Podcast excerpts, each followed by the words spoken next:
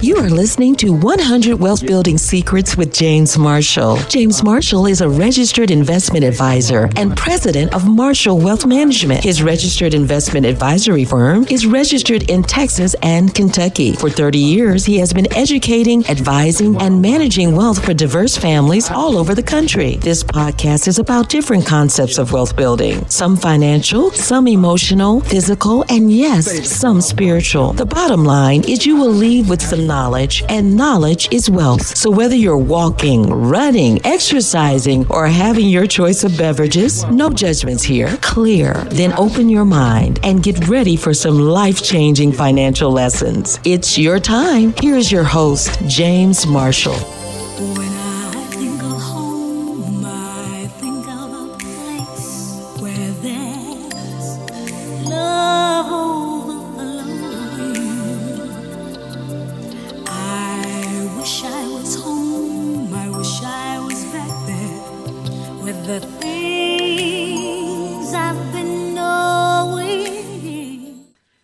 Welcome, Wealth Builders, to podcast number 71.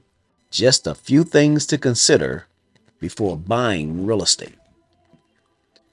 You know, when it comes to building wealth in America, most families hold the majority of their wealth in real estate.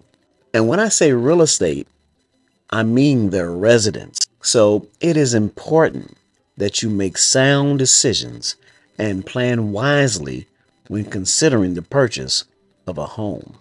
When you do a comprehensive financial plan, it lets you know how much house you can really afford. The preparation and planning for a home purchase should go beyond your debt to income ratio and your cash reserves. It should include the stability of your employment or your business. It should include your willingness and ability to maintain your own property and your non traditional monthly expenses obligation. You know you have expenses that you have to pay that may not be on the basic expense list, still needs to be considered. All these things and more play an important role in your ability to finance and maintain a property with minimized stress.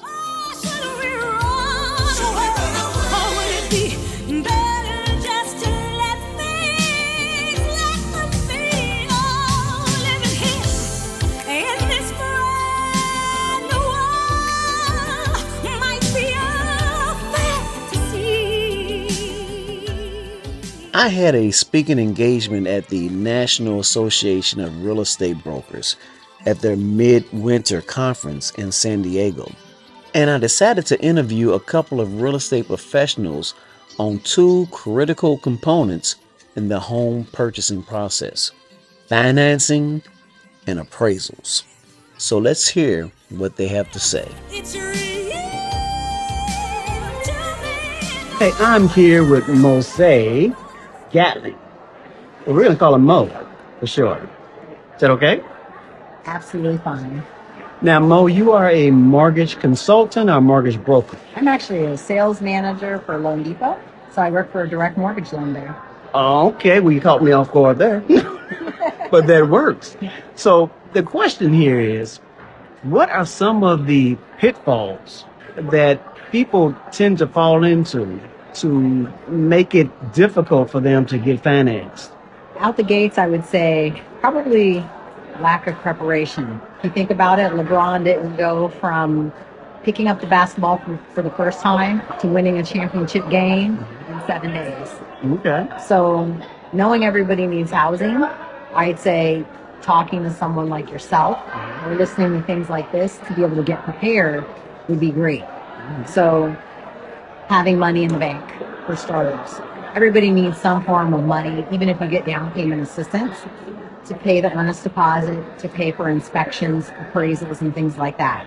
So, not having the money, uh, maybe not having, say, credit in line for what they want to purchase up front can cause a problem in the long run or hiccups throughout the process or even initially getting the approval. Uh, I think if you do those two things with some preparation, even 12 months before you're going to actually get into a purchase, talking to somebody is good for that reason. Because besides those things, if you set it up correctly, it becomes so much of an easier process. I can imagine. I tell clients all the time, having a financial plan which lays out your assets, your liability, your income, and your expenses gives you the information that most mortgage brokers are looking for. Do you find that makes the transition to uh, getting a loan much easier? Absolutely. Getting a loan, having your credit in order is phenomenal in, in any sense of the way. I actually believe because a lot of people don't realize this. The, the things that I do to get people ready to buy homes, it causes you to have cheaper car insurance mm. because they look at your credit rating. Mm-hmm. Everything is going to be based on your credit rating, even the deposits you have to give to get utilities. Mm-hmm. So being locked and loaded when it comes to that is phenomenal because I think when you go out there and look in the marketplace for a home, you're sure to find something that you, you love. I mm-hmm. feel that if you really buckle down and look, you're going to find what you love. I see people get frustrated when they find what they love and the other piece isn't ready because it's preparation and then that opportunity coming along that actually makes home ownership. It's not by chance. So if you stay ready, you don't have to get ready type situation. You know how people say that? It, it also applies to finance as well. And I like to tell clients, look, the realtor has an interest in you buying more house than you can afford. Even the loan broker sometimes has an interest in borrowing more money than you can afford. But the financial advisor knows what you can afford. So it's important for you to go through that process of really being true to yourself, getting naked in the mirror, if you will, mm-hmm. what you really can afford to get. Because you know there's your regular expenses and then those ex- the expenses that come all the time, but they're just not traditional expenses, such as you're helping out your younger brother who who's just downsized. That's still an expense that you have committed to. So how would you suggest that clients address that phenomenon? that plan, being ready. I think getting a house, for me, getting people qualified is not the only piece. I don't want to over qualify people because we talk a lot about buying back the block and things like that.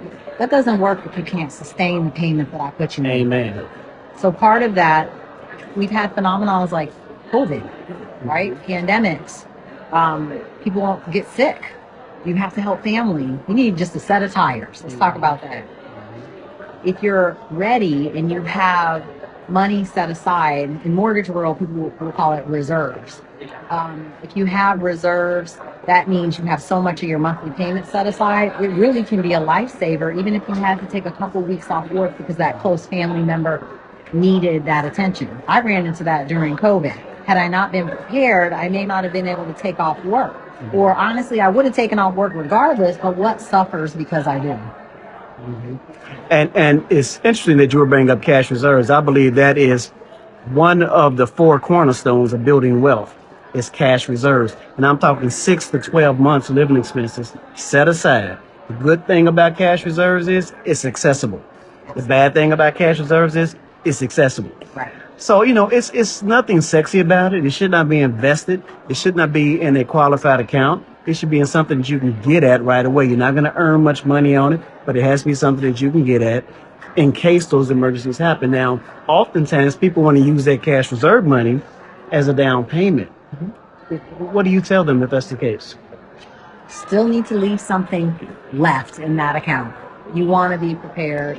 Oftentimes, sometimes the loan could require you have reserves anywhere from one to three months of the monthly payment.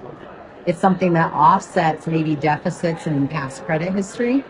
Um, it's something that offsets maybe because of the pandemic, you had to change jobs a couple times to land in that great place uh, if your employer laid off or furloughed. Um, so it's something you should still want to have nonetheless. It's what makes you self sufficient and sustainable. Okay? That's important. It's important for you as a human being. It's important for, I teach my daughters that, us as a people. Because you don't have to depend on anybody else to say yes or no. Amen.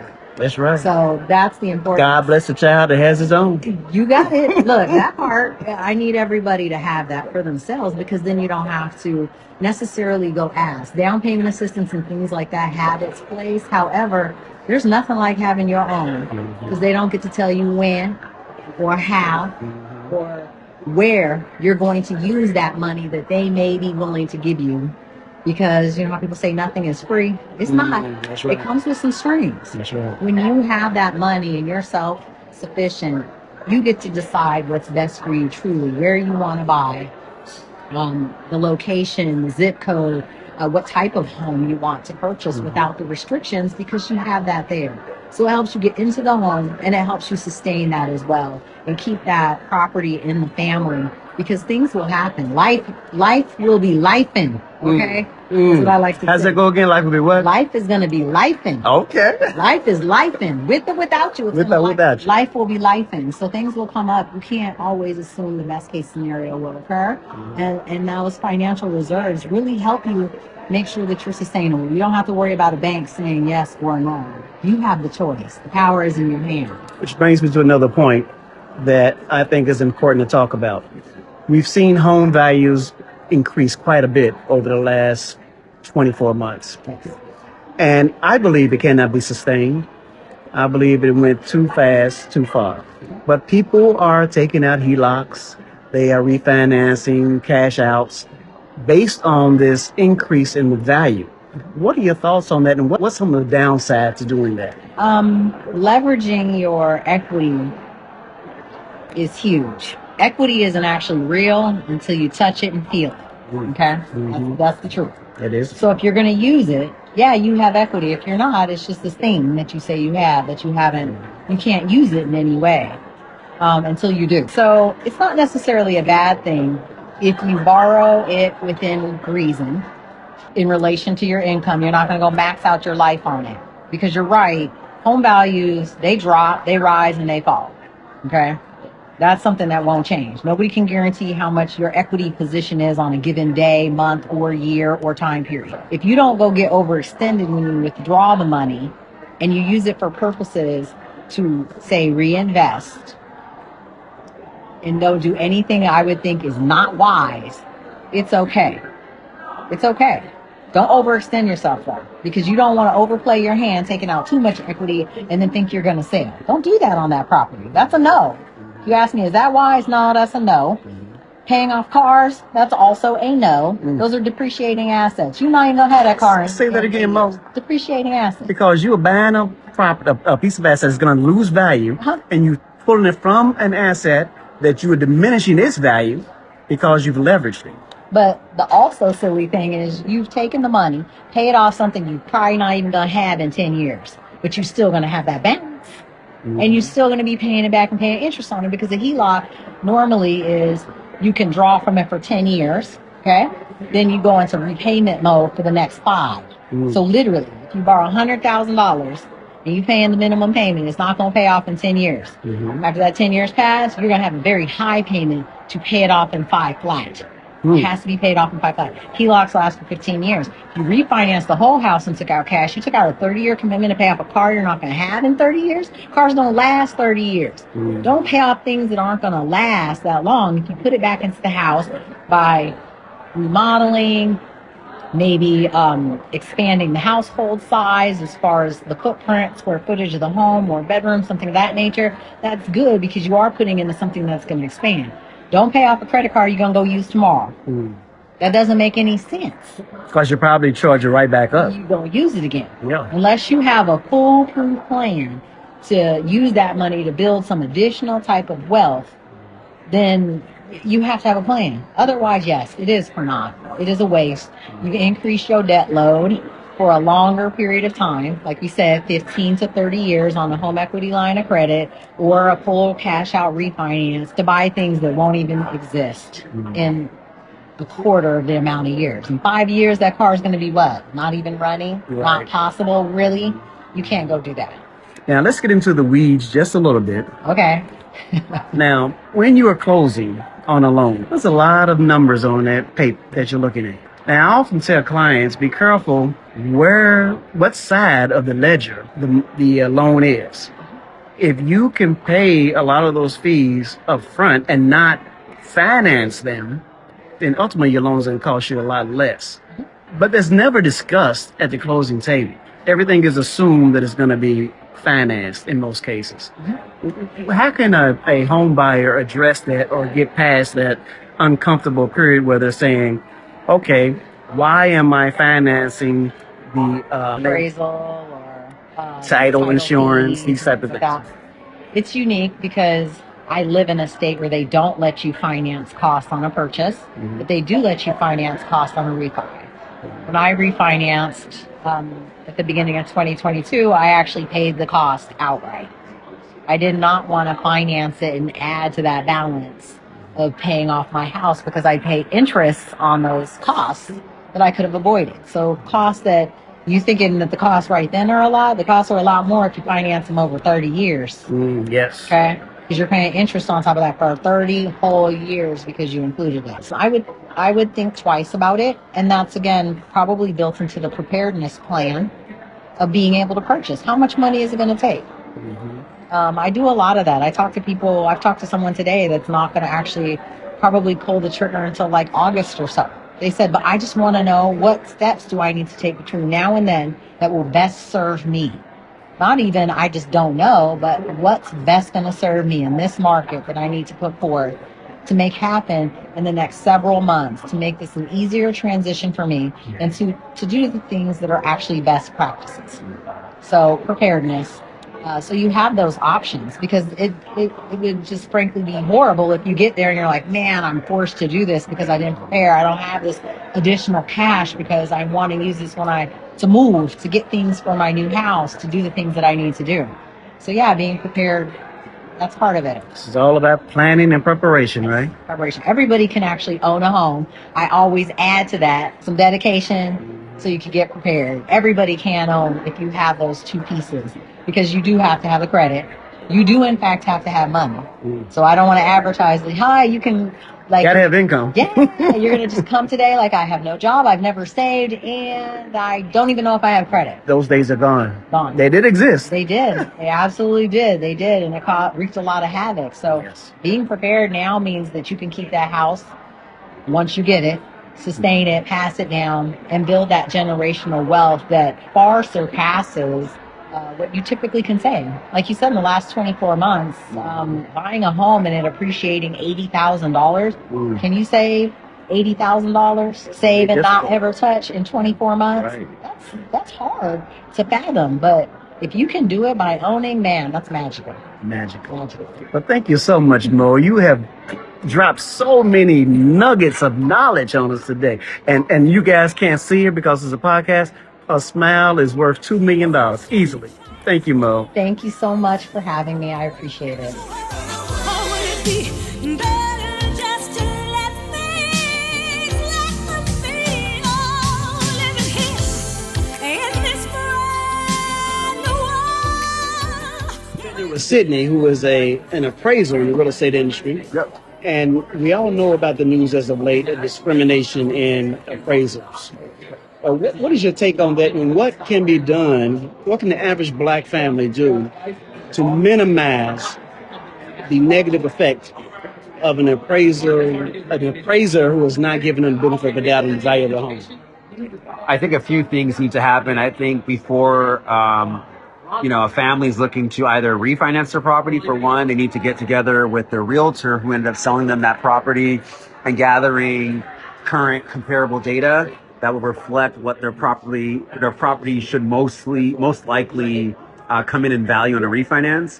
When you're looking at a purchase as well, or if you're on the listing side, you know, a, a lot of things I've been hearing is to whitewash your home um, because you know the appraiser coming in may devalue that. Again, market value is market value, whether you're white, black, yellow, or green. So I think you really need to come with data that will accurately depict what your property home's value is most likely to be. On top of that, when you do have those appraisers that are coming in and undervaluing your property by 40, 50, 100, 300,000, you need to report that appraiser to that state board and get them suspended, get their license revoked, make them take education, and eventually after multiple complaints, hopefully that appraiser gets removed and it's no longer a problem for everybody else. So why is it that this is such a subjective situation? I mean, the value is what the value is. So how can you have two different values on the same property? Well, the data is objective. The adjustments that are made by the appraiser, who should be a professional, is subjective. Case in point, if there's a difference in square footage of a 100 square feet between one home or another, will one appraiser see that as I'm going to appraise I'm going to adjust $100 a square foot, which is a $10,000 adjustment, or am I going to appraise it at $50 a square foot, which is a $5,000 adjustment? So it could change you know, the entire scope at the end when you start adding all the adjustment factors where your home comes undervalued 75 grand where maybe it should be at par with that with the other homes. Okay. Now, my last question to you is: a lot of people go in and do renovations to their home, especially now since the value has gone up and they have a lot of equity in their home. What are the things a person should not do that they think is adding value but is not when it comes to renovations? Don't get personal. I, I always tell people, you know, I don't want to blow smoke up your ass. So when you see the open house sign in your neighborhood, go into that home, see the things they've done because the market is showing that property on the market what people want and are willing to pay for. So many times people do what they like. And then when the market doesn't respond, of course, it's an emotional connection and you feel like it's a personal hit against you. So if you're buying a property for the purpose of resale, you want to do the upgrades that are par with what the market is accepting. So know the market. Don't be personal about it. Don't make it to a house that only you would enjoy. But think about resale when you're renovating. Absolutely. You want to be nosy. Go into those open houses. Look at, you know, you know your size, your neighbor's size. Look at their finishes, the quality, what kind of things they're doing, and that'd be the best. That's the best thing that you can do besides someone else telling you something that's inaccurate. Thank you so much. Great knowledge. It was perfect. Pleasure. Thanks, sir.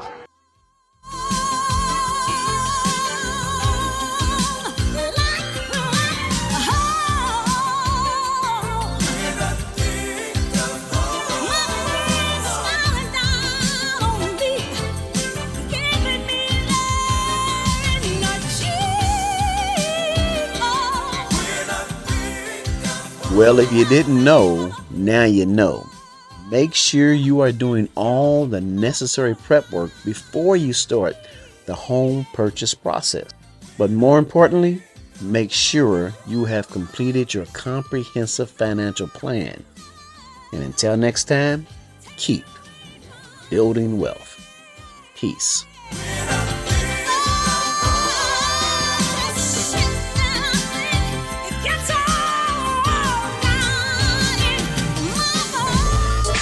You have been listening to 100 Wealth Building Secrets with James Marshall.